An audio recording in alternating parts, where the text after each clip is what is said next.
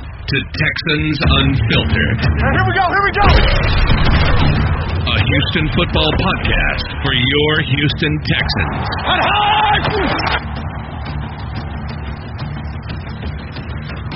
All right, guys, welcome back to another edition of Texans Unfiltered, a Houston football podcast for your Houston Texans. I am Young Ari Gold, and tonight I am not joined by my friend and co-host John Wade, the Garnet Texan. Uh, he had some things come up, so I am going to do my first solo podcast, and it's an interesting podcast to do by myself. Um, but I'm going to give it a shot. I know you guys are dying for a uh, episode to talk about the Broncos game, um, and I didn't want to keep you guys waiting, so I am going to do this solo tonight. So before I hop into everything, obviously you know the drill. Um, Texans Unfiltered is brought to you by Run Game Clothing. Go to rungameclothing.com. Use promo code Unfiltered at checkout for 15% off your order. Run Game Clothing is where you go to get all of your Houston sports apparel and swag. Uh, go to rungameclothing.com. Uh, use promo code Unfiltered for 15% off your order. All right. Well, yesterday was very interesting. I woke up, uh, or I, I actually I didn't wake up. I went Saturday night, drove down with my little guy. Um, we stayed the night in Houston, hung out with my family, um, with uh, tickets to the Broncos game. Had really good seats, found a really good deal. Um, we were both really excited to go. Um, the morning was awesome. Spent some time with Mike Meltser and Stephanie Stradley out at the uh, at the tailgate. It was cool to meet Mike um, in person. Um, really cool dude. Um, went to the to NRG uh, early, and my seven year old got to play catch with JJ Watt. Pretty cool. Good start to the day, right?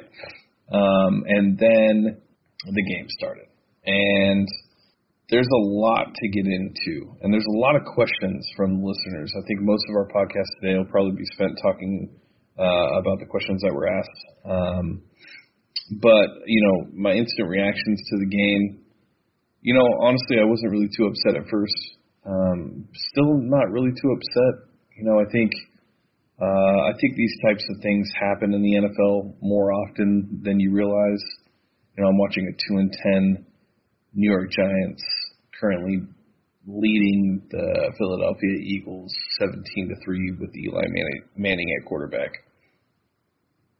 Um, you know, things like this happen in the NFL. It, it doesn't excuse it, doesn't make it okay. Obviously, we're here to talk about kind of what the issues were and some of the things that we saw or I saw. Um, I didn't get to rewatch the entire game today, uh, but I, I watched some of it. I'll be rewatching it tomorrow and doing a whole thread on the theme of tonight's podcast.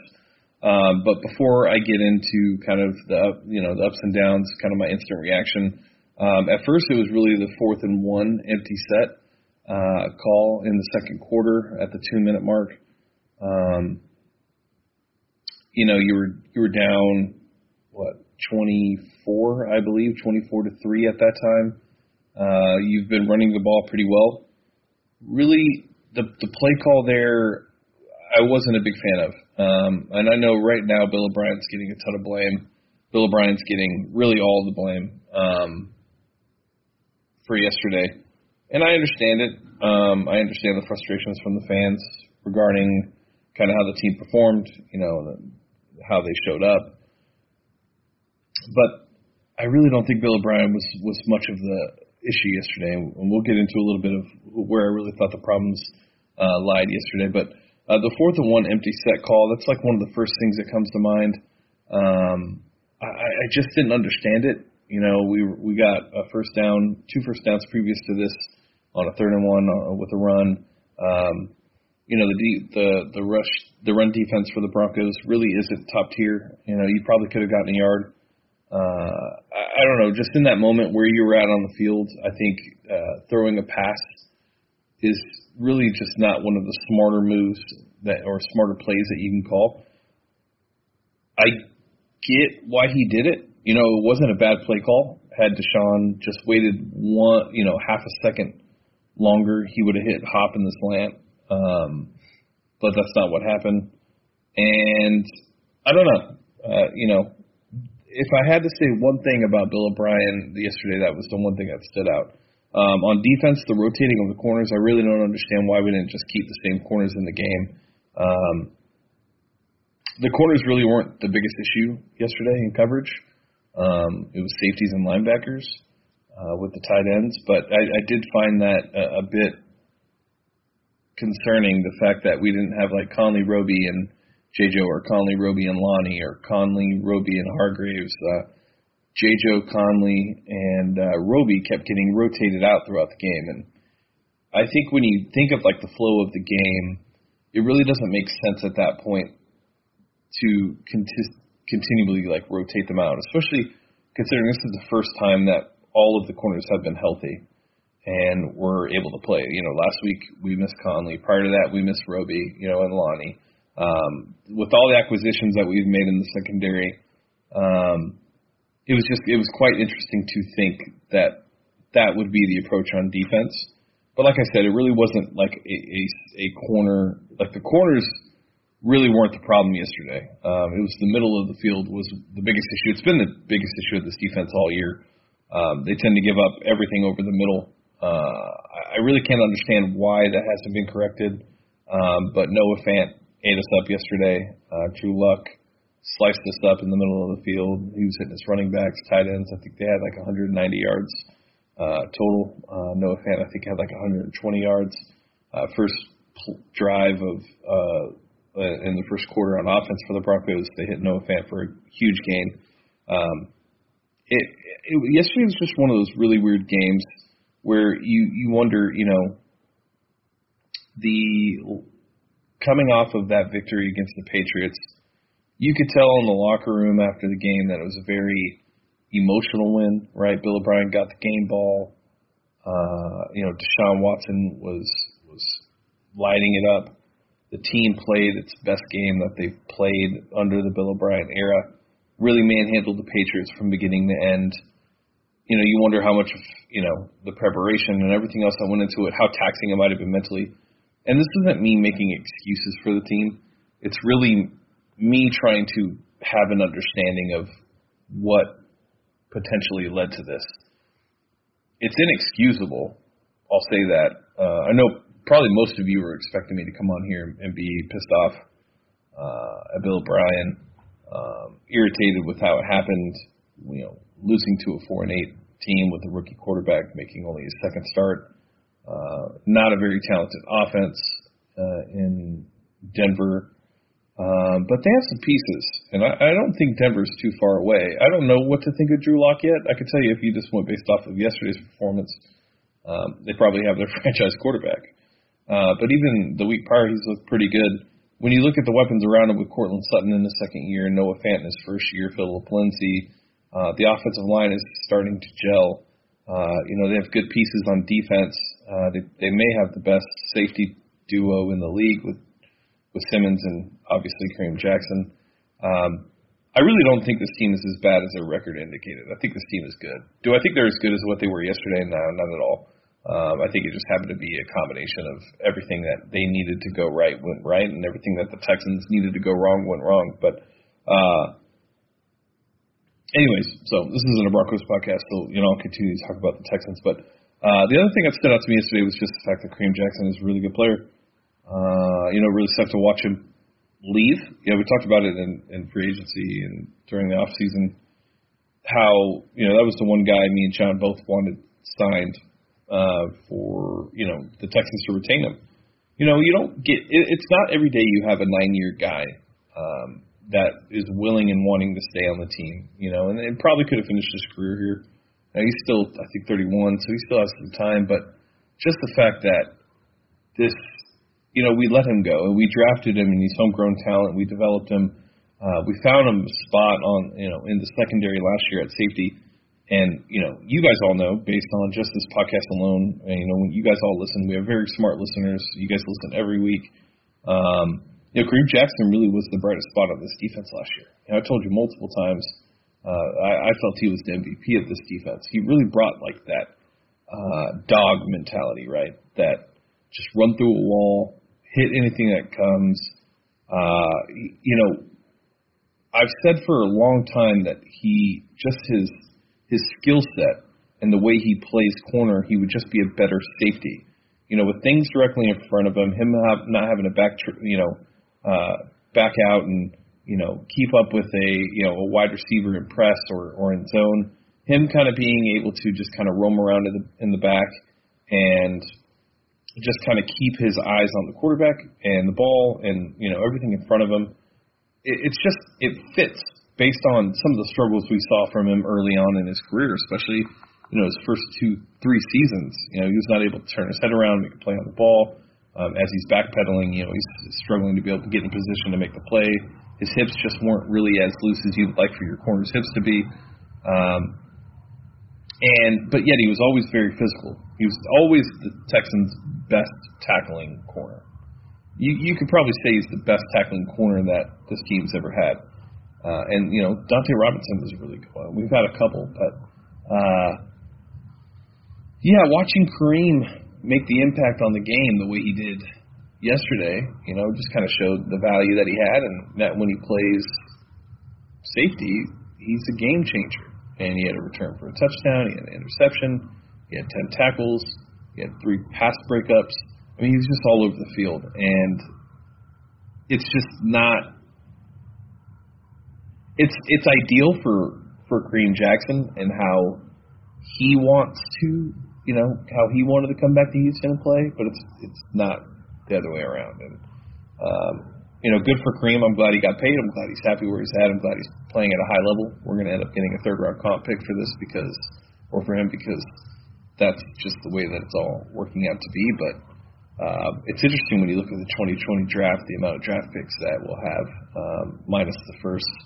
But yeah, you know, good for Kareem. It sucks that it happened against us. You know, obviously it was on a much higher scale. We were watching him a lot more closer now than we were any other games that he's played this season. But he had a great game. He was a game changer for him yesterday. So um, those were the things that kind of jumped out to me, uh, just like my instant reactions. You know, when we get into like the offense, defense, uh, you know, there's some things that I really want to talk about for a while. And it's going to be a little different because I won't have uh, John here to kind of go back and forth and, and talk about with this, but um, Deshaun Watson, let's get into the offense. Today, I started to get a lot of backlash on Twitter because I put a lot of my opinions and thoughts out there, and I just don't really care what anybody thinks. Uh, I'm not paid for this. I'm not a media member. I don't have relationships in the front office. You know, I've, I've talked to Bill O'Brien, I've emailed Bill O'Brien, but I really don't have a um, a lasting you know relationship with a lot of people in the Texans organization. I'm working on that. That's my goal, right? Is to be able to do things like that and ha- you know be able to send a text and get updates and things like that. That's definitely something I'm working on. But right now, that's not where it's at. And because of that, and even then, when that happens, um, I'll be able to be as honest because that's just who I am. But yesterday, the biggest thing that struck me about this game was the same thing that struck me in the Carolina game the first game against the Jags, the first game against the Colts, the first game against, or the last game, or the only game against the Ravens, yesterday's game, uh, the second Colts game, even. When this offense has not been able to string together good drives and really be that offense that you expected to be, Spudnik. You just won fantasy football because of that one catch by Golden Tate. I hate you. Uh, but thanks for working on the website. Um, the one thing that was constant in all of those games was Deshaun Watson's performance. Now, I just mentioned five games. Now, before I get into some of the things that I saw, I want you to think about this for a second in your time as a fan of the NFL, now we've been we're we're we're fans of the Texans, but you know we're fans of the NFL. We watch other games that are on, and we keep up with news, right? Like if you're listening to this podcast, you obviously listen to other podcasts and stuff like that. When you take into consideration the fact that I was just able to mention five games in the span so far of 13 games where Deshaun Watson was completely off, what other top 10 franchise quarterback currently in the league could you really say that about? Carson Wentz, maybe. Maybe he might be the only one. But from a top 10 quarterback perspective, name me another quarterback that has the peaks and valleys that Deshaun Watson has. There are there aren't any. It's really strange, right? When you think about a franchise guy, you think consistent, you think leader, you think the guy that really makes the engine move. Um, you know, he's the leader of the offense. He's the guy that has the ball in his hands. You know, on offense every you know every snap. You know, minus a wildcat here and there, but you know he's the guy that that takes charge. He's the one that we can only go as far as Deshaun Watson will take us. And we're in year three of Deshaun Watson here in Houston, and it's been fun, right? It's been a blast. This has really been this has been the moment that, as a Texans fan, you've waited for. This is what we want. We wanted a franchise quarterback that we could count on and we felt could take us to the promised land. And by no means am I, by, by no way or any way, however it is, my English is messed up today, um, am I saying that he is not the guy. But what I witnessed yesterday and what I've witnessed throughout the season in these games is, and, and they're happening in good games too, is Deshaun's inability to be able to go through his reads. That's one, right? And that's not really the biggest aspect of Deshaun Watson that that bothers me right now. The biggest issue I have right now with Deshaun Watson is his inability to anticipate throws and throw his wide receivers, running backs, and tight ends open. In the first half, and I didn't get to watch the whole first half. I only watched a couple of drives in the first quarter. Um, but I remember when I was at the game, I was watching. I had a great view. I was in the end zone. So it, when we were driving the opposite side of the field, it was like the all 22 film of me being able to watch as we were driving towards the opposite side of the end zone. Um, yeah, I was able to see everything. There was one play where um, it was four wide, three either three or four wide. Uh, Kenny Stills was on uh, in the slot uh, Keke and DeAndre were outside. And actually, no, I take that back. Keke was in the slot. Kenny was opposite of him on the right, and then DeAndre was on the left. And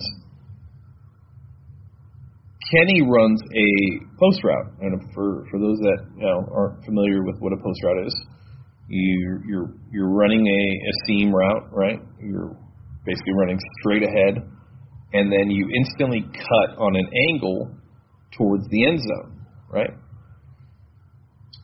On that play, Deshaun Watson never looked at Kenny Stills, and Kenny Stills was open for six. This is in the second quarter. Now, keep in mind, I've only seen this play once, so I could be totally wrong. But this really ties into what I've seen from Deshaun just throughout these the season really. You know, it wasn't under the microscope now or that it is now last season and the season before because we were all so excited. We were here because we had Deshaun Watson. We were super stoked. We, you know, we all went and bought our four jerseys. He could do no no wrong. We're here. We have the greatest thing that's ever happened to us, and I still think we do. But when you are the leader of a team, you have to be able to understand that there's areas and ways for you to get back. And the reason why I say this is today, you know, all you see is Bill O'Brien slander. And I'm not saying Bill O'Brien is the guy. I don't know if he's going to lead us to the promised land. But I'll tell you, what has Deshaun gotten better at since he's gotten here? Honestly, think about that.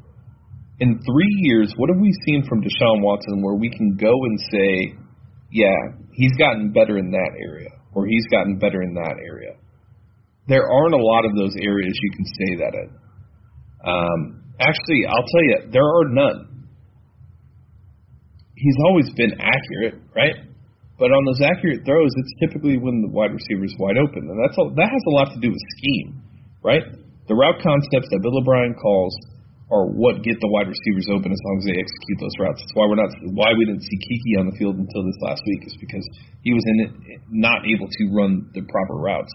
And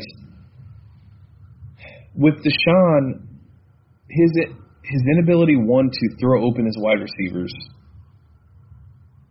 two his inability to anticipate where his wide receivers will be on their breaks for example, yesterday on the first drive of the series, we're on the 43 driving of you know the Broncos. Uh, it's third and ten after a false start from Laremy Tunsil. Uh, Keke's in the slot on the right. DeAndre's on the right, lined up outside, and Kenny's on the left, uh, outside. And it's third and ten. De- uh, Deshaun snaps the ball. Kenny runs a uh, out route towards the inside of the field. He breaks inside, and Kenny's wide open. Now it's not for a 10 yard gain. It could be for an eight or nine yard gain, but there's a lot that can happen on that play. The corner could slip, the corner could not make the tackle. Kenny could make somebody miss. You can get a first down. Worst case scenario, you at least gain eight yards, and instead of ending the drive in a punt, you end the drive in a field goal, which would have led to only the second time this season on an opening drive where we have had points.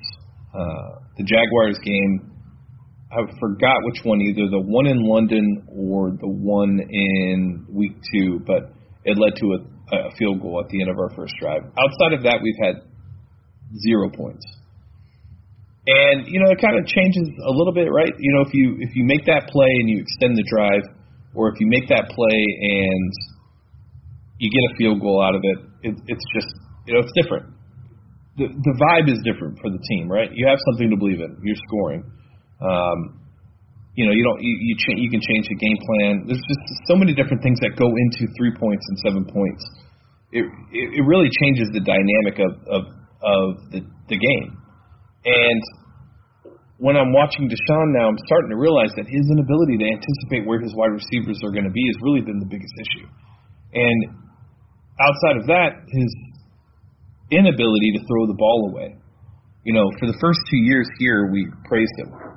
Uh, his immobility, being able to escape, extend plays, keeping his eyes downfield. You know, I mentioned two weeks ago that that magic seems to have disappeared. You know, it'll happen every once in a while. He'll break away and he'll, you know, he'll he'll make a play, um, but it's not happening to the degree that it was happening prior to this season. And his inability to throw the ball away when he recognizes that either one, he can't hit his receiver, two, he can't hit the check down, and he is, he he sidesteps like in the Patriots game with Dont'a Hightower blitz. He sidestepped to the left to try to avoid the sack and ended up still taking the sack. When he could have thrown it away, not had the negative yardage, and you know continue to drive.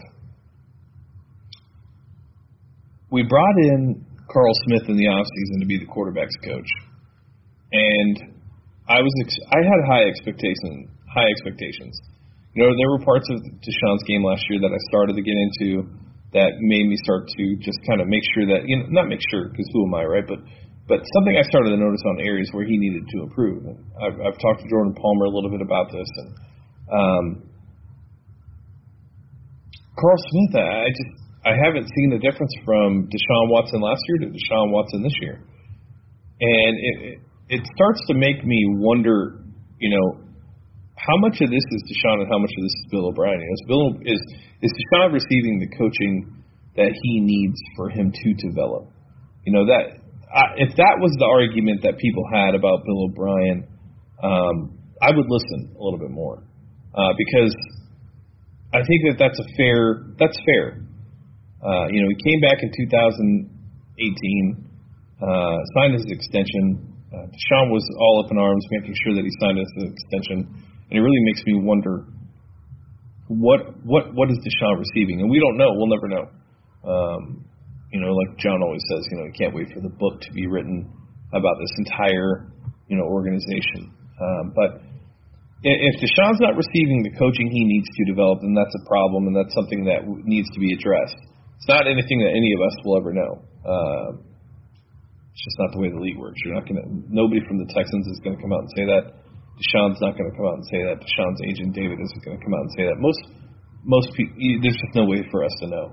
But at the same time, right? Like when when you're at work and you're not performing well, and if your boss doesn't tell you, or if your boss tells you at least that you're not performing well, uh, but doesn't give you like a developmental plan or something like that, it's on you at that point to be able to figure out what you need to do to get better, to make the adjustments. And at what point is it time for Deshaun to start taking that step and figuring out what it is? You know, there's got to be something to him playing at night and playing on Saturday night, playing on Thursday night, uh, you know, late afternoon games. These 12 o'clock games for Deshaun Watson are don't tend to be his best games, and it's really strange. Um, so uh, I'm gonna do a, I'm gonna post a thread tomorrow. I'm gonna go through the all 22 of this game and, and see if this is a trend um, from the game that I started to witness, and hopefully I'm right that it continued throughout the game. Uh, we left at halftime. Uh, I, I just I knew we were going to lose. And there was just not enough possessions in the third quarter for us to the third and fourth quarter for us to really make it, based on what we saw from the defense and the offense that day. Getting back to Austin a little earlier than getting back later just made sense, but um, I'm going to post a thread on, on clips of you know his vision, his lack of anticipating the throws, and then the things I mentioned. But I really want us to start paying attention to what Deshaun Watson's doing and where his development is, because these are things that we need to see him get better at, and he can get better. He's a superstar athlete. He's a superstar personality, and he's somebody that we all love and adore. That we want to see him get better and take this team to the next level. Um, but he's got to start taking that on himself, and hopefully he does that. Uh, all right, so the run game, uh, you know, we had success on the ground, uh, not a ton of success. Uh, to you know, it wasn't that type of game. Obviously, when you get down, uh, you know, in the the way that the Texans did so quick, uh, that's really the first thing to go out the window is is the run game. But um, you know, Carlos Hyde was having a good day. Uh, Duke didn't get too involved in this game. Uh, you know, he would have caught a touchdown had there not been another false start by Laremy Tunsil. Uh, he ran an angle route um, where he broke out and then broke in, and Deshaun hit him, and it would have been a very long game, if not six, but uh, that was negated by a, another false start. Um, you know, the wide receivers, you know, I really don't, you know, uh, like I'm trying to think about like the good thing. Like, yeah, I know DeAndre had 120 yards and a TD. Uh, he also took a nasty hit from Kareem Jackson, by the way. Um, but like outside of that, like unlike Bill O'Brien today, where at the press conference he said, you know, I, we did some good things yesterday. It wasn't all horseshit. Yeah, you're right, Bill. You did some good things against the team that was running, you know, three safeties and two corners and playing prevent. And I don't know. You did you, you didn't do anything when it mattered. Um, so I, I don't really want to get into the offense and, and some of the things that we saw from this offense because there was a lot of bad things and a lot of it had to do with Deshaun Watson and that tends to be a trend. It was a trend in the Carolina game. It was a trend in the Jags game where we won because Justin Reid stopped him on a two point conversion. Um, so, you know, I guess the only other part of the offense that I really want to get into is just the fact that Keke was active. Um, you know, yesterday I think was probably the the best game Keke's had as a wide receiver for the Texans this season. Um, he looked like he was running the right routes. He was open in, uh, in space. Obviously, he had the fumble. Sucks. Um, but what I don't want that to be is a reason for him to not be on the field moving forward. I really like what Keke can do, especially out of the slot. I like Kenny Stills. I think he's a good wide receiver, but I think Keke uh, in the slot is just a, it's a different dynamic to this offense. When you have Will, Keke, and DeAndre, um, and then you add the tight ends with whether it be Akins, Thomas, or Darren Fells. There's just there's so many weapons, and Keke's so twitchy. Uh, you know, in the slot position, give him space and he's going to get yards. He can make people miss. It's not really Kenny's game.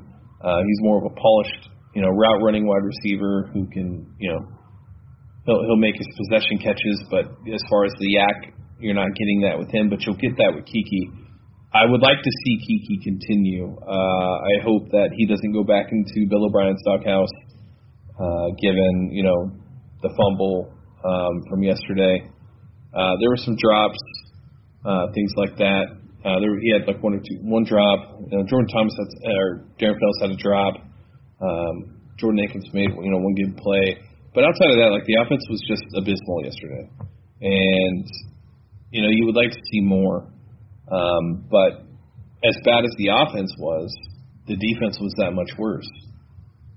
Um, you know, I last week we praised the secondary, and I was super high coming coming out of the Patriots game on the secondary, and I still am. You know, when you look at what Rack was doing yesterday, it's kind of interesting when you take into account the way that he game planned against New England last week with putting corners on the running backs and things like that. And then you look and see that the tight ends for the Broncos are having a great day and the running backs are having a great day. You got BMAC in coverage, um, you know, 40 yards downfield for some reason. It it just looked like Rack didn't really have a game plan. And then when you take into consideration the rotation of the game, uh, or the rotation of the corners in the game, it really didn't make much sense to me. Uh, given what happened last week, I would think that with Conley back, if there was any rotation that was going to happen, it was going to be Conley and, and JJo, right? Leave Roby out there, put Hargreaves in the slot, let, you know, JJo start if you need him to. You know, Bob is very loyal to his guys. It's always been one of his things. JJo's a veteran. He's the best free agent signing we've had. He's been very good for this team, and he's been very good for this team this year.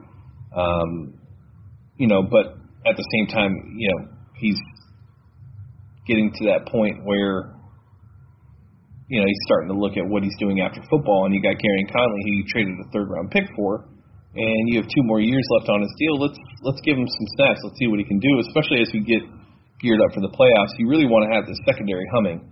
And the fact that it wasn't all, you know, just a rotation of Lonnie Conley and uh, JJo, it was all everybody outside of Hargreaves. It just doesn't make any sense to me. Bradley Roby's been really good for this team when he's on the field. Um, he was obviously amazing last week. Uh, you know, why take him off? It really doesn't make much sense to me.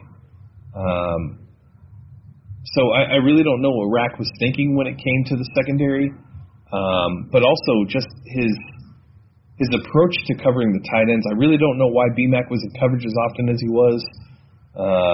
You know, Denver did throw a lot. You know, on, on downs where you expected him to run, they were throwing. Uh, you know, maybe he was caught off guard. You know, with, and that's why BMAC was on the field. He was expecting run. I mean, I'm okay with BMAC being on the field, but let's set him in his zone. You know, five to ten yards downfield he doesn't need to be covering Noah Fant, who is a freak athlete and a rookie tight end who lit it up in college. I, that's where I'm like confused, and I think Rack deserves a ton of blame for this game. You know, coming off a great game plan against New England, you come in here, you lay an egg against a rookie quarterback. You know, especially when you take into account kind of the record, you know, what is it? I think Rack is 30 and 1 against rookie quarterbacks or something like that. It's a really good stat. And then, you know, you go against Drew Lock and he slices you up for over 300 yards and four TDs and, you know, all these things. It's, it's, it's just insane to me when I think about coming off of last week and then we go into, we're, we're playing the Broncos, who, yes, are a 4 and 8 team and yes, they have potential. They have, you know, a solid foundation to potentially build on but there was no reason for us to lose this game. And when you think about Rack and everything he's seen in the NFL, he should have been he should have been ready for this, and we should have been ready. The defense should have been ready, but it looked like there was just a lack of a game plan there for him to be able to uh, implement for the difference that was needed in this game. And you know, I don't, I, I really don't know to say. I don't know why Tashaun, you know, Tashaun Gipson wasn't covering, you know, Noah Fant you know, there was all that talk in the off season about how he's the he's the tight end killer um, and things like that. Uh, it was just interesting. and like I said, this you know there'll be more clarification of this tomorrow when the all 22 comes out. Uh, we had to record on Monday because I have a bunch of stuff going on this week, but um, or I had to record on Monday because I have a bunch of stuff going on this week. Uh, we're getting ready to leave next week, but um, you know, it's just I wonder what the game plan actually was. Then you look at like the snaps of Scarlett and Whitney. I think Jacob Martin logged 13 snaps this game, and you know, I I ask, find myself asking myself why. Why is he why is he only getting 13 snaps in a game where you were not able to generate pass rush? And you know, sure, Whitney got a sack, but you know, Whitney has not been great this year. And if Whitney's going to be the center point of this pass rush, know, it's going to be a long day for for the defense. No matter how good the secondary ends up playing, uh, I really don't think that this last week is any indication of what we have in the secondary. Uh, it's the worst performance we've seen so far. I want to give it some time and see, you know, what it looks like as we continue. But um, you know, maybe they were also looking past the Broncos. You know, you see that a lot in the NFL. Oh, it happens like two or three times a year. It seems. You know, you're this week isn't really a, a an important game. You're playing an eh team, but the following week you're playing a division rival. It's for the playoffs. It's for the division.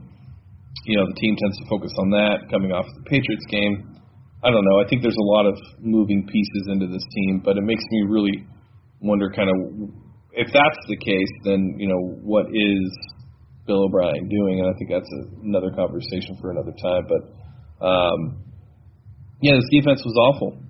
Uh, it really was. It didn't make any sense. Uh, like I said, with why is BMAC covering Noah Fant? I mean, we've had BMAC on this team for what five years now. We've all known that he can't cover he's fine in a five to ten yard zone, but outside of that, he, you know, he's he's not covering man to man. He shouldn't have to. He has not shown the ability to be able to do that. He's your downhill run stopping middle linebacker, and I, I'm not. I don't really know why. It doesn't make any sense to put BMAC in coverage, but I guess it is what it is. Uh, I, I guess overall, kind of like my thoughts on the game, and we'll get to other parts of this, but other thoughts on the game is really, you know, my ending thoughts are Deshaun Watson has to start seeing the field a little bit better. Uh, he really needs to start throwing his, his wide receivers open. He needs to anticipate their routes, being able to lead them where he needs them to go. Um, it's a big part of what makes the good quarterbacks the great quarterbacks is being able to do something like that. I mean, that that's what the great quarterbacks have always done, and especially in this offense and how they run. Uh, it, you know, the the quarterback and the wide receivers have to be on the same page, understanding what the corners are doing, uh, what the safeties are doing. Or is it outside leverage with their right arm? You know, how are their hips turned? That lets the wide receiver know which route to run, uh, and that gives you know Deshaun everything he needs to know about the play, especially pre-snap. And I just find it very interesting that this is a continuous trend for this team, and this is a continuous trend for for Deshaun Watson. In his development, we're in year three, week 14, and yet we're still talking about the same things. And we will only go as far as Deshaun Watson takes us. And hopefully, we start to see things. You know, a lot of people bring up the fact that when you know when you mix in a lot of RPOs, you know, quick, you know, uh, no huddle, and you really get the quick, uh, you know, underneath passing game going. That's when he thrives. And you're right. You know, that is when he thrives. Um, that's when the offense thrives in general. But you know, there's other parts of this game where Deshaun has to thrive as well. And if you give teams the same look every week, it ends up catching up to you. You know, I know Baltimore's on an incredible run right now, but when you're doing that every week, eventually there's defensive coordinators and head coaches that say, okay, we've seen this before, we know what you're doing now uh, you know, if the Patriots stopped Baltimore in the playoffs, would you be shocked? I wouldn't be. That's the way the league works. Once there's enough film and tape, you know, that's how it works. And so for everybody that's saying, you know, we need to do good, do no huddle, we need RPOs, we need quick action, you know, quick passing game. Yeah, we do, and we need to sprinkle that in. I, I agree. I think that that should be part of the offense in general, but I don't think it's something we should lean on and do on a regular basis. I like that we're doing different things. Uh, you know, Deshaun has shown the ability to be able to stand in the pocket and dissect the defense. And then, you know, he has games like yesterday in Carolina and Baltimore where you're just like, geez, like, what's going through his head? And I really like to start to see those things cleaned up. You know, Nacho Debro, I saw that you mentioned on the Discord. Uh, you know, you're, you're hoping that we don't have another Bortles or that we don't have a Bortles at quarterback. And I can tell you right now, we don't have a we don't have Blake Bortles at quarterback. You know, we really do have a top five talent at quarterback. Uh, we have to keep in mind he's 24. I think another thing to keep in mind is this is really his sophomore slump, right? Like when you take into account he played six games, he played seven games, started six his rookie year, uh, then tore his ACL. Last year, you know, he wasn't fully healthy. Then he wasn't fully healthy throughout the season because we had a terrible offensive line. You start to wonder what that did to his development. Then this year, you know, he's got a fixed offensive line, obviously missing Tytus Howard, but protection wasn't an issue yesterday. Uh, you have to wonder, you know, how much of that is playing into uh, his development as well. I, I think there's a lot of moving pieces. I think Deshaun has the talent to be an all-time great, and I expect that he will be. Uh, but I think this is kind of what comes with it. And you know, me criticizing him and saying some of the things that I've seen and and had issues with, uh, it isn't. I, I really don't want you guys to think that this is me um, hating on Deshaun or uh, you know thinking anything less of him. It really just boils down to the fact that he, he really is. He's a 24 year old quarterback that's you know dealing with adversity for the first time dealing with all new uh, weapons on his team Duke Johnson, Carlos Hyde, Darren Fells, uh, Jordan Thomas just got back and implemented, uh, Kenny Stills, uh, Keke on and off, Will Fuller missing. Um, there's just there's a lot of different things that are happening with this team, and you have to ask yourself, one, how long is it going to take for the team to gel? Right when you're when you're adding all these different components and all these players um, from a team perspective, it takes time, and it's not something that just happens by week 10. It, it may not even happen this season. Could be this could be a season that we're building um, we're building off of, and next season you start to see the jump. But now, you know where we're at, and with the inconsistencies of this team and this offense you know, I've said it before. You know, I've come on here and said, you know, everybody's pointing at Bill O'Brien. Uh, people aren't pointing at Deshaun. You know, then I saw a couple times where people were pointing at Deshaun, and it tends to be Bill O'Brien. It goes back and forth. Once those two get on the same page, I really expect this team to be. Um, I really expect them to be a contender, and I really think that they have the pieces on the roster to be able to do that. Uh, you know, Duke's got two more years on his contract. Kenny's got another year guarantee you we'll sign Will Fuller in the offseason. DeAndre's locked up. The offensive line's locked up. You know, Tunsil will be signed probably in this next offseason or the year after that. Deshaun same. Uh, the secondary's young. You're at, you have all young pieces in the secondary. Uh, the linebackers are fine. You're to have to re-sign Zach Cunningham. JJ will be back. Um, so I, I think the team and the foundation is here. Just when games like yesterday happen, just know that that happens across the league, and it's going to continue to happen throughout the league. Any given Sunday, any team can win. So, um, all right, that's enough. I'm going to get off my soapbox. I'm not trying to amp you guys up or motivate you. I just want you guys to kind of take things into consideration and understand that you know how this league works, and uh, most specifically, more specifically about how Deshaun can develop. Uh, let's get to these listener questions because I thought they were good. Uh, I think we had a lot of good ones. Um,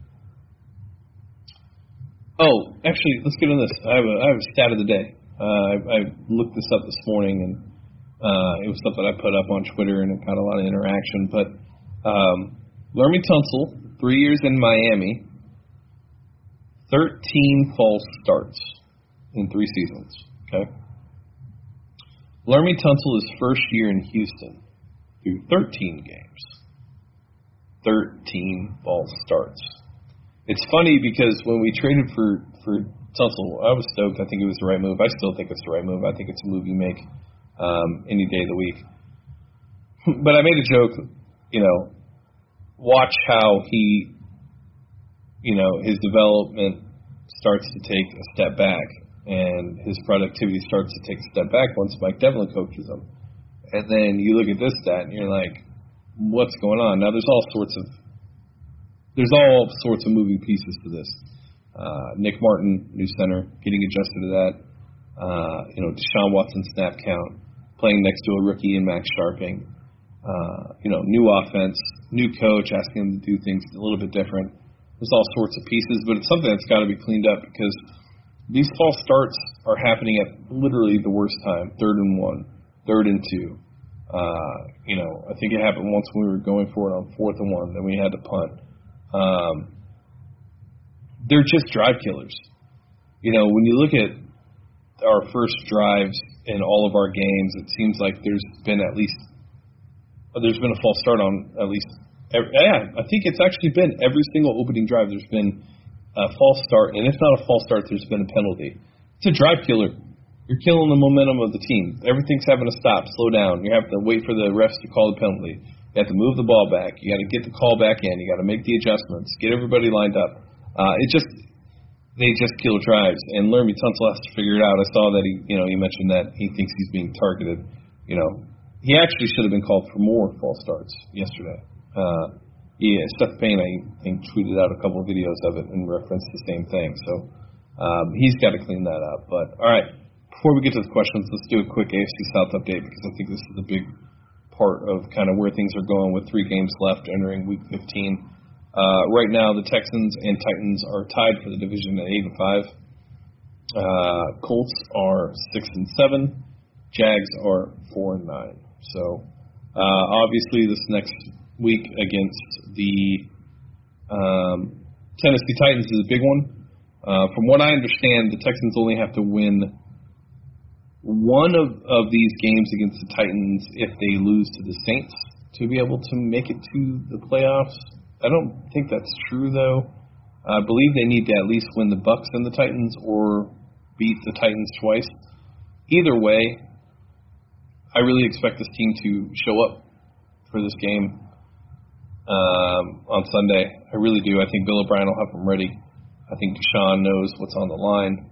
Uh, hopefully, it's not a uh, you know what. At this time last year, we were playing the Eagles, right, and it would have helped us get a you know a bye into the playoffs. It's pretty interesting. But Deshaun had a great game against the Eagles, so hopefully this week, you know, it's a, it's the same thing. I'm not really scared of the Titans. I know a lot of people are scared of the Titans. When you look at their schedule, they really haven't beat anybody that's worth really thinking about. You know, they lost to the Bills, the Panthers. They barely beat the Chargers. Uh, they barely beat the Bucks. You know, I know the Bucks just beat the Colts, but it. I don't know. I just I know there's a lot of hype around the Titans. I know Ryan Tannehill's playing at you know an all-time high for him, um, but there's just something about the Titans that don't. I, I just I don't buy them, and I know our run defense has been awful, so I should probably buy them because they'll probably run all over us, given what we've seen from this team in the run defense. But I don't know. Something about the Titans just are off to me, and I, I just don't buy them. And maybe it's just the fact that every year it seems like they're talking about the Titans and they say, you know, this is the year, this is when they're going to make their move, you know, this is when they're going to show what they're worth and blah blah blah. Mm-hmm. But every year they always tend to fade out, right? Um, so I don't know if you can stop the run and force Tannehill to stand in the pocket and throw. I think you have a pretty good chance. Um, I think if the offense is clicking, this is really the biggest part for me. I think if the offense is clicking for us, uh, I, I don't think that the Titans offense can hang with us. I think if we can come out in the first drive and really start to hammer it home, uh, start to put them away quick, I think it'll be a long day for the Titans. I think we have the opportunity here to just kind of flex one more time. You know, the next three games, Titans, Bucks, Titans. Um, you know, we could finish the season 11 and 5 same mark as what we had last year. It'd be good to go into the wild card round with a three game win streak. Um, you know, everything's lining up for the Texans. They have the opportunity. It's in their hand. It just all depends on what they'll do with it. And at this point, we don't know what team we're going to see, right? It, it's, you know, there's that trend that's going on. I think it's lose one, win two, lose one, win two. So if you know, and I guess that's the trend of the team so far this season. If that's the case, then we'll beat the Titans and we'll beat the Bucks, which guarantees us a playoff spot. Lose to the Titans and then win two, which would mean wild card division, and then we lose in the in the AFC Championship. I guess if that happens, a lot of team, you know, a lot of fans will be happy. Um, if we if we taste the AFC Championship, I'm going to be upset we don't make it to the Super Bowl. But um, I'm not worried about the Titans. Really not. I think this offense is going to show up. I think Bill O'Brien's going to have them ready. I wouldn't be surprised if Rack has a game plan uh, has a game plan in place to be able to stop the run. Um, maybe send some things at Ryan Tannehill, but I, I expect the Texans to win this game. All right, let's get into our questions. So the first two are from Discord, Spanky underscore Climax. Do you guys think we need to start looking for a fuller replacement? He drastically changes our offense, and we have a much higher success rate with him on the field. But he misses almost half a season every year. Yeah, I think I mentioned it last year uh, or last week in the podcast, um, recapping the Patriots game. Yeah, I wouldn't be surprised if it, I, I honestly, I would be totally fine with our first pick in the draft. I think it's second round. Um, obviously, draft slots aren't aren't decided yet, but I wouldn't I wouldn't be upset if they took somebody that high. Because um, you're right. Will Fuller is what makes this offense move. When he's not on the field, everything changes. And, you know, I don't know if that's a schematic thing, that's a Bill O'Brien thing. Uh, you know, Kenny Stills, he, he's a burner, but he's just, he's not Will Fuller. You know, it's funny, at the beginning of the season, everybody's like, well, you got Kenny Stills, you know, he's Will Fuller insurance. Mm, not really. I mean, he's, he's not Will Fuller. Um, but you know, he's a good he's a good third option to have on the team. I, you know, the the Chiefs took Mer- Mecole Hardman uh, for Tyreek Hill insurance. He's had a really good year for them. When Tyreek Hill has been banged up, he's had a really good year for them. When Tyreek Hill is on the field, they'll line them both up. Um, so yeah, I would invest, uh, you know, a high pick in in a Will Fuller insurance type player. The, the problem is there's not a lot of those, and um, you know, it's not just about fast. That's not what separates um, that's not what makes Will Fuller as good as he is, and I've said it a million times before, and I'll, I'll keep saying it.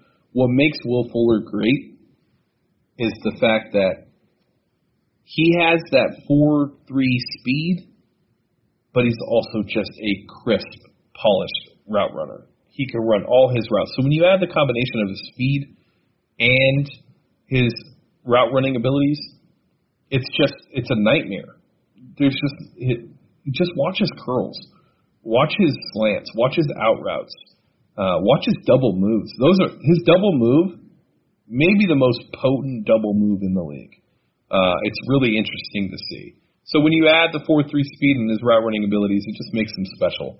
And I don't know if you're going to find a talent like that in the in the second or third round, but uh, it's worth a shot. I mean, you need it, right? We know he's only going to play eight games a year, so yeah, at this point, I would. Um, all right. Thanks for the question, Spanky. I feel really weird saying that out loud, so uh, now I'm going to have to edit that out. Uh, all right. Uh, another one from Discord, uh, Sputnik. Do you do y'all think our inconsistencies as a team is better explained with the lack of time many of our starters have had together on the team and in the system than just Bob rack bad? That's really funny. That's pretty much what you see, right? Um, I think rack you know, I think Rack has his moments. Um, if if the team moved on from Rack this offseason, I wouldn't be upset. Uh, I do think Rack is a Hall of Fame uh, assistant coach. Um, one of the better, you know, maybe a top five, top ten defensive coordinator of all time. When it comes to game plans against the top tier teams, he tends to do pretty well. Uh, you know, everybody freaks out when he plays prevent, like he did against the Patriots. But you know, when I look back at the Patriots game in the divisional round with Brock Osweiler at quarterback, that was just one of those games where when you watch the game plan that Rack put in, it was just a really good game plan. Um, it was Tom Brady's worst playoff performance. We were just living in the backfield. And those moments are what make me think I, I don't think he's past his prime to the point to where you can't make those types of game plans and implement them on game day. I, I just, you know, do we want something new? Do we want something fresh? You know, given the changes in the personnel, the changes in the secondary, uh, the loss of Clowney, the additions of Jacob Martin, um, you know, potentially losing Whitney this year, uh, this off season. Uh, I think it just kind of depends on where the team is going uh, with their personnel. Are they going to go to a more four-three look, more three-four look? Um, you know, what do they want to do? Is JJ coming back fully healthy? I think there's a lot that goes into this team and what they want to do. Um, so hopefully we don't move on from Rack. But yeah, that that wow, I really went on a tangent there, Sputnik. Yes, I do think that there is a part of it that's you know the starters have not had a ton of time together, right? You know, Tunsil was added, you know, a week or two before, uh, and he was a little banged up. Um, you know, Tytus Howard missed. Max Scharping was there for all of OTAs and off-season workout. Duke Johnson was hurt during the off-season. Carlos Hyde was a, an addition on cut day. Uh, Kenny Stills came when Tunsil came. Um, Darren Fells had you know a, a bad start to training camp. We haven't had Jordan Thomas. You add in the secondary aspect of Conley, Hargreaves, and uh, Lonnie Johnson um, and Bradley Roby. All you know, all four are brand new corners to this team. You know, the only constant is Johnathan Joseph. You know, Tashaun Gipson and Justin Reid haven't played all their games together this season. Tashaun was hurt, Justin Reid was hurt. So, yeah, I think there's a ton of moving pieces, and um, you know, I think a lot of that has to do with the fact that the inconsistencies probably lie there. Um, I don't really know where else you could look.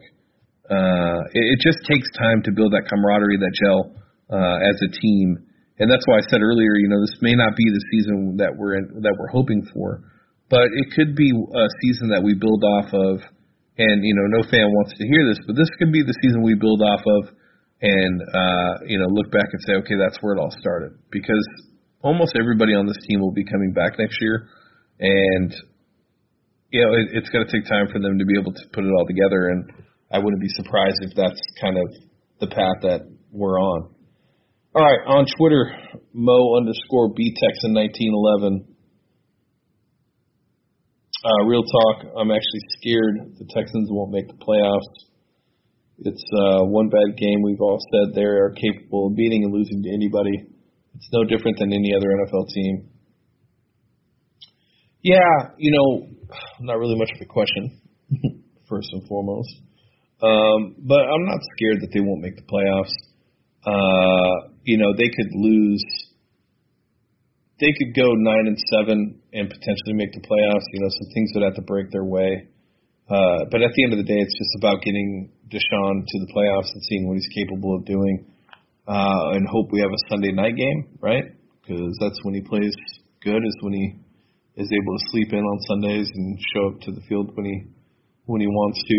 But uh, yeah, I, I'm not worried about them not making the playoffs. I really, I'm not. I really, I think they're going to make the playoffs. And um, I, I think that they'll win a game or two. Uh, they they have the personnel, they have the quarterback. Uh, I guess we'll see over time, but I expect them to make the playoffs. I don't think you have any reason to be scared that they won't. Uh, Twitter at, at the Air Joe. Uh, what will we do to stop Derrick Henry? It's a really good question. Um, you know, this team over the last four weeks hasn't shown the ability to be able to shut down the run. Um, you know, prior, you know, the you know first eight weeks of the season, that was really our strength. That's what we were able to do. Uh, and then obviously when we lost JJ, um, that kind of changed, which is crazy because JJ wasn't really great against the run either. But I think it was more about the attention that JJ garnered, um, whether it be pass defense or rush defense, uh, run defense. But um, yeah, I think you know, I think there's lots of things we can do. I think there's a lot of things schematically that that Rack can do. Uh, you know, obviously everybody being you know, Tannehill is also a an athlete. He played wide receiver in in um, in college. So I think being you know everybody being disciplined, uh, sticking to their gap assignments, uh, having outside contain, and just Zach and BMAC having the game of their life. I think with DJ, Zach, and and um, sorry, I just saw a picture of Peyton Manning and it made me like kind of, I don't know, just noticed it. But um, on Monday Night Football. uh, Zach Reader and BMAC really need to have their their best game of the season to be able to stop Derrick Henry. You know, Derrick Henry's playing at an all time high. Um, I think he's second in, in, in rushing yards so far this season behind uh, CMC. Uh, he's really he he's what makes that offense go. If you can slow him down and force Tannehill to stand in the pocket and try to pick your defense apart, you know if this secondary can get back to what we saw them play against the Patriots, they don't have you know AJ Brown's having a really good rookie year. But outside of that, Corey Davis has been average. Uh, you know, Humphries has been average. They don't have a ton of weapons. Delanie Walker's out for the season. Uh, so, you know, the secondary has the opportunity to be able to do what they need them to do uh, to, to shut down the passing game. We just uh, we need to stop the run, and I think there are things that you can do. And with BMAC, DJ, and Zach, they're they're more than capable of shutting down the run. Uh, it just comes down to if they'll be able to or not. So honestly, I don't know if we'll be able to or what we will do to stop Derrick Henry. Uh, but I would think that that you know what I mentioned as far as you know staying disciplined in your gap assignments and um, you know containing the outside will be big. Not creating rushing lanes and uh, just kind of sticking to what's there. All right, my boy DAA Texans. Uh, is this the last straw for Romeo Crennel? O'Brien called him the fuck out this Monday's presser, and frankly, I'm really beginning to believe most of this is in him, on him. Uh, you know, I don't know. Uh, you know, I don't think this will be the last straw. You know, you have to chalk this one up to, you know, I don't want to say the team was more prepared, but I think that the Broncos, you know, minus, you know, uh, take their record out of it. You know, they're playing for next season, and I don't think people put a lot of stock into uh, you know, what it means to be a quarterback and what you have to show for the franchise to believe it's you. Uh, you know, Drew Lock was great at Mizzou, um, and this was his second start. He, you know, he took the opportunity and showed that he deserves another week of evaluation. And at the end of the day, that's really what it's about when it comes to this team. When it comes to this league in that position, is you got to buy yourself one more week when there's a lot of unknown about the position, specifically with the Broncos right now. They've been a turnstile at quarterback uh, since Peyton Manning retired. Uh, and, you know, he came out with a point to prove. And, uh, you know, his tight end, Noah Fant, you know, I really think Noah Fant's going to be a monster in this league, whether it's Drew Lock that's, you know, throwing to him or not. I, I really th- I loved Noah Fant in in the draft. I really thought that you know there would be a chance we would take him. Uh, I know we had Akins and Thomas from the year prior, but I just like Noah Fant. Um, but you know, I, I don't want to say that Romeo Crennel. I, can't say it's the last straw. I really can, and it all kind of goes back to what I mentioned earlier as far as what we've seen from Rack in the past. I don't think it. I don't think the game's past him. Um, you know, if we did move on from him, I wouldn't be upset, but at the same time, you know, I want to see what he does in the playoffs because that's really when he's called his best games. When you think of Oakland Patriots, uh, sure the Chiefs game happened, but um, you know how much of that was on Rack and how much of that was on Brian Hoyer. Uh, would he throw four interceptions? I remember just wanting to drive through a cliff that day. By the way, uh, I should have never thought that we had a chance with Brian Hoyer at quarterback, but God, that was an awful playoff performance. So no, I, I don't think it's the last straw for Romeo Crennel. King of Macaroni on Twitter. What are the adjustments that you feel will make this team more consistent? Well, I think uh, I think having the same personnel on on on, uh, on the field every Sunday is going to help, right? Like when you look at the offense, uh, you know Tytus Howard's first game out was last week, um, so you have Darren Fells blocking more. Prior to that, you know, he was our main pass catching tight end. That had to change when he has to block to make up for the uh, the loss of Tytus Howard. Um, you know, the no Will Fuller, no Keke um, plays a part in the offense, just not being able to gel, and uh, Deshaun not getting on the same page as his wide receivers. Um, so when when I think of consistency and uh, you know, the adjustments that need to make for that to happen, you know, I think the personnel has to be consistent for there to be consistency. And throughout the season, we haven't seen consistent personnel. When we have seen consistent personnel, we see top tier offense and pretty good defense. And I think for that to be seen the rest throughout the rest of the season, we got to get Will Fuller on the field. Uh, he needs to stay. We need to get Keke on the field. Um, I'd like to see Darren Fells get back into uh, the receiving game. I'd really like to get back to establishing the run. I think that's one thing that people are leaving out about this team is, you know, prior to what, you know, four weeks ago, Carlos Hyde was on the tear. Um, he was he we established a run game with Carlos. He was very good, very explosive in the backfield, uh, you know, running up the gut. I'd like to see us get back to establishing a run game because Sean seems to play better when there's a run game established. Uh, but you know, I think that the consistency aspect just has a lot to do with the personnel. When you look at the defense, it's the same thing. We've had a ton of injuries in the secondary, whether it be our safeties or corners. Um, you know, we lost J.J. Watt. You know, Jadeveon Clowney is gone. Uh, Jacob Martin comes in, comes out, comes in, comes out. Brandon Scarlett was out. Uh, we lost Dylan Cole. So, you know, there's a lot of things that are happening on the personnel side that you know make you wonder, you know, what if these guys were healthy?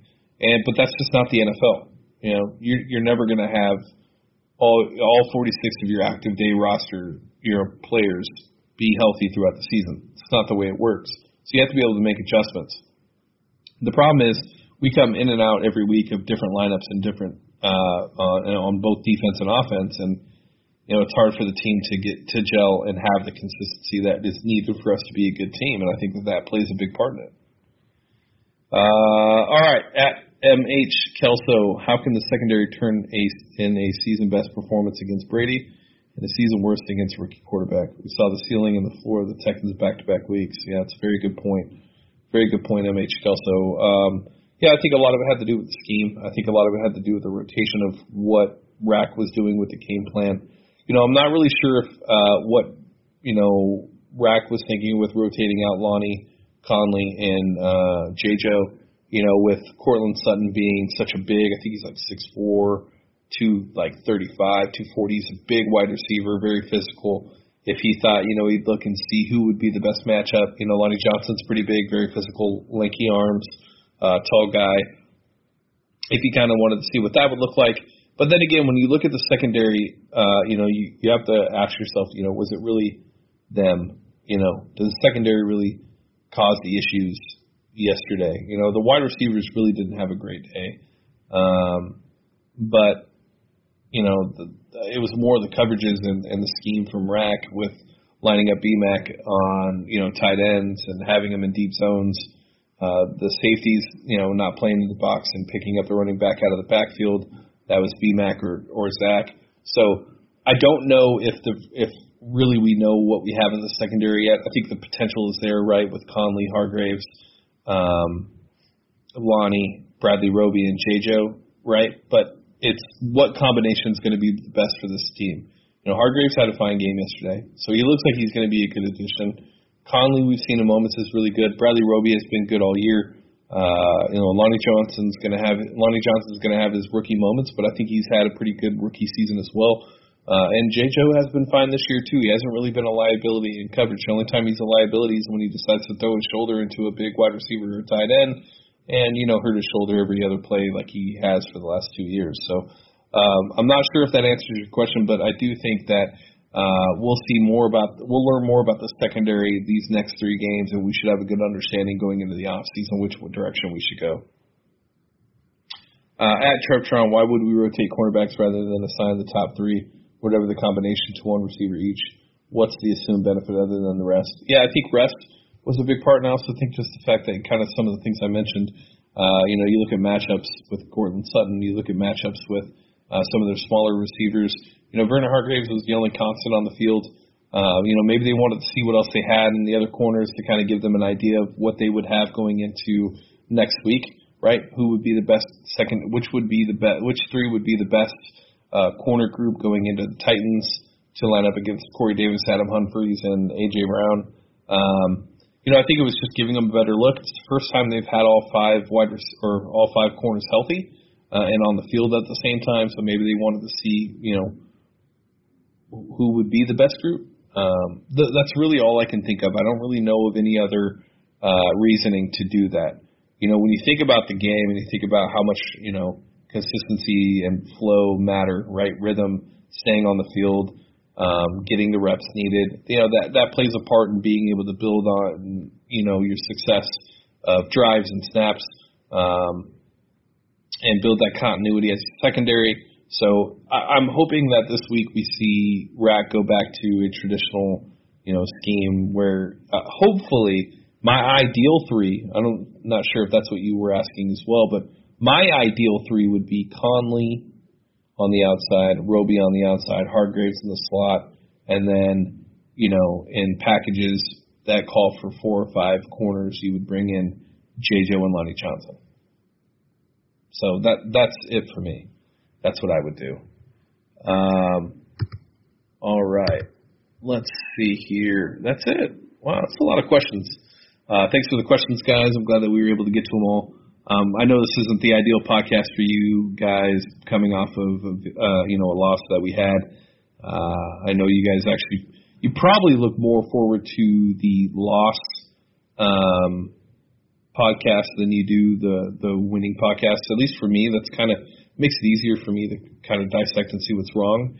Uh, you know, it's easy to see what was right and and have those, you know, have that podcast, but um, this was not a good game. This was an ugly game. You know, we didn't look ready. Deshaun didn't have his game as usual, and or didn't have the usual game. I don't want to say as usual. That came off bad. But uh, you know, I expect this team to bounce back. I think we'll beat the Titans in Nashville next year or next week. Um, and I think that we'll make the playoffs. And at the end of the day, that's what you want to do. You want to see what four can do in the playoffs hopefully we have that opportunity. I expect this team to show up, beat the Titans. I think we'll beat the Bucks, and after that, we'll probably rest everybody against the Titans and just kind of take whatever it is. You can kiss a bye goodbye, uh, unless there's some monumental collapse from the Patriots, which I don't expect. Uh, their schedule just after the Bills game, really, there's no way for them to lose. I think they play the Bengals this week. So, uh, but yeah, I expect the Titans to lose. I expect us to go on a run and hopefully we're hot going into the playoffs. So, with that being said, I hope you guys enjoyed the uh, solo podcast this week, recapping the Broncos game. Uh, before we get out of here, a quick uh, house cleaning uh, thing. If anybody out there has a uh, any experience in marketing, um, we're looking to uh, grow the podcast and build the brand. Um, if anybody has any ideas of uh, things that they'd like to do or have a marketing background, uh, feel free to send me an email at james at texansunfiltered.com. Uh, we do have one of our uh, Discord members that's working on something as well uh, regarding social media. Uh, but you know, I had a really interesting meeting over the weekend, and uh, you know, I've heard a lot of good things from you guys about the podcast and kind of what your thoughts are and what you think our potential is. And uh, it's always nice to hear. And when you hear that, kind of reconfirms what you've already believed, and it makes you start to think outside the box on how you can grow. And uh, so with that being said, you know, I'm looking for anybody that has a marketing background that would like to, you know, maybe have a meeting, uh, maybe lunch or dinner to talk about uh, some of the things that we could do better and how we could uh, grow uh, our platform. So send me an email at james at texansunfiltered.com. With that being said, I'm Young Ari Gold signing off for Texans Unfiltered. We will catch you guys next week. Loved this episode of Texans Unfiltered? We'd love for you to be a Patreon supporter. Your support allows us to provide you with the best Texans podcast possible. You can also follow us on Twitter and Instagram at Houston FB Pod and everywhere podcasts can be found. And join our community on www.texansunfiltered.com or on Discord at Texans Unfiltered. Thank you for listening. Until next time.